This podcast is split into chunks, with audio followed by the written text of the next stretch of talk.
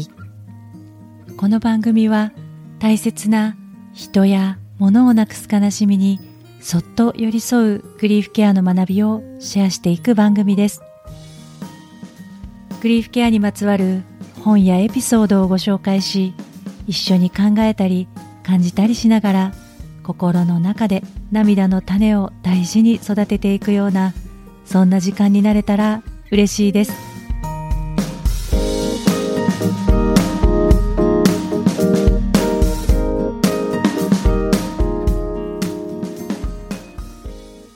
こんにちは、今尾玲子です。先日、山口県の仙崎という港町にある詩人金子みすゞさんの記念館に行ってきました。ドライブの道すがらふらっと軽い気持ちで訪れたのですが、金子みすゞさんの詩の世界、空気感、視線にとても魅了されたので、今日はそのシェアをさせてください。金子みすゞさん、きっとよくご存知の方もいらっしゃると思います。あまり知らないなという方も、もしかしたらみんな違ってみんないいというフレーズには聞き覚えがあるのではないでしょうか。みんな違ってみんないいは、金子みすゞさんの私と小鳥と鈴とという詩の一節です。私が両手を広げてもお空はちっとも飛べないが、飛べる小鳥は私のように地べたを早くは走れない。私が体を揺すっても綺麗な音は出ないけど、あの鳴る鈴は私のようにたくさんな歌は知らないよ。鈴と小鳥とそれから私、みんな違ってみんないい。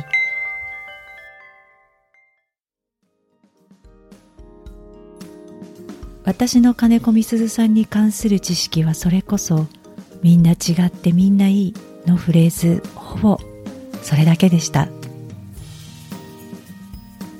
本当に恥ずかしいながら、その有名な言葉ですら、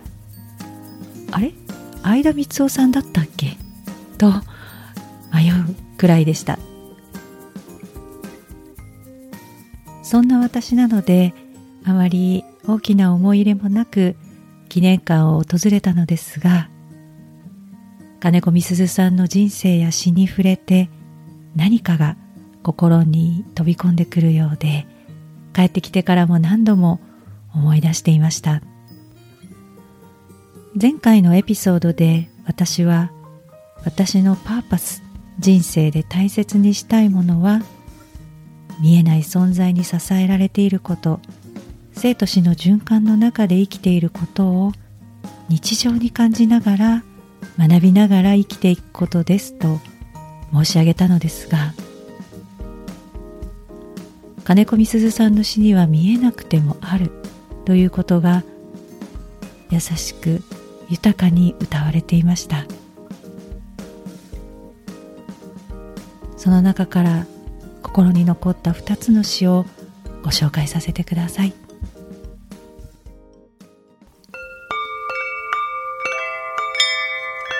星とタンポポ。青いお空の底深く、海の小石のそのように、夜が来るまで沈んでる。昼のお星は目に見えぬ。見えぬけれどもあるんだよ。見えぬものでもあるんだよ。散ってすがれたタンポポの河原の隙に黙って、春の来るまで隠れてる。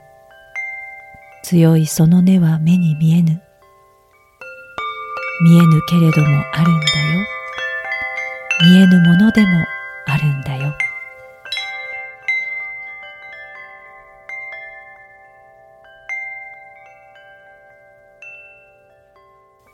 蜂と神様。蜂はお花の中に、お花は庭の中に、お庭は土塀の中に、土塀は町の中に、町は日本の中に、日本は世界の中に、世界は神様の中に。そうして神様は小さな鉢の中に。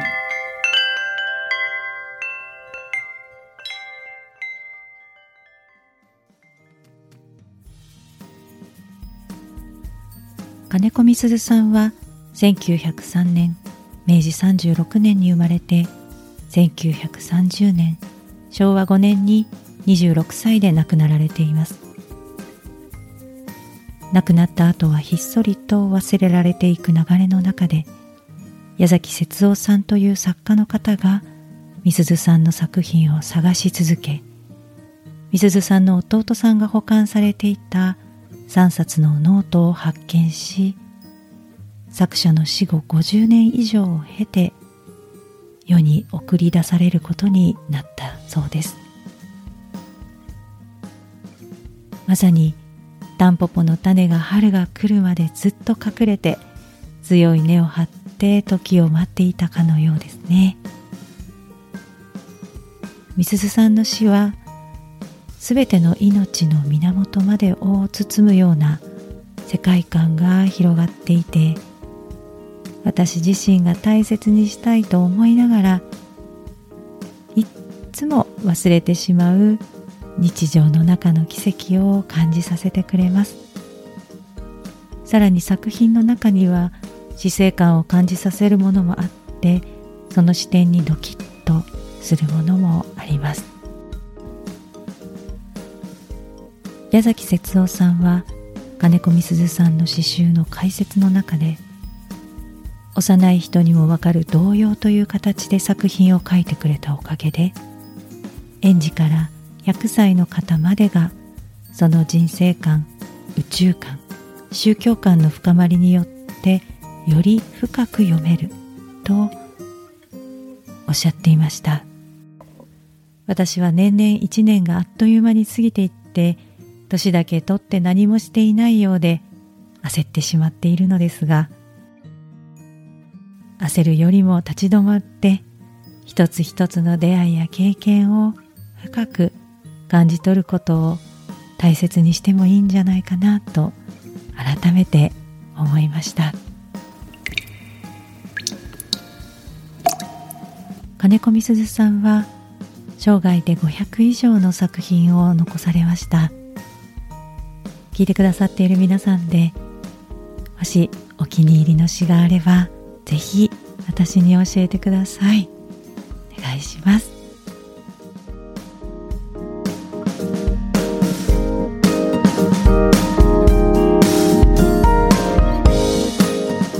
最後まで聞いてくださってありがとうございます。感想やメッセージは番組欄にあるフォームからぜひシェアしてください。今日もどうぞ自分の気持ちを大切にお過ごしください。それではまた。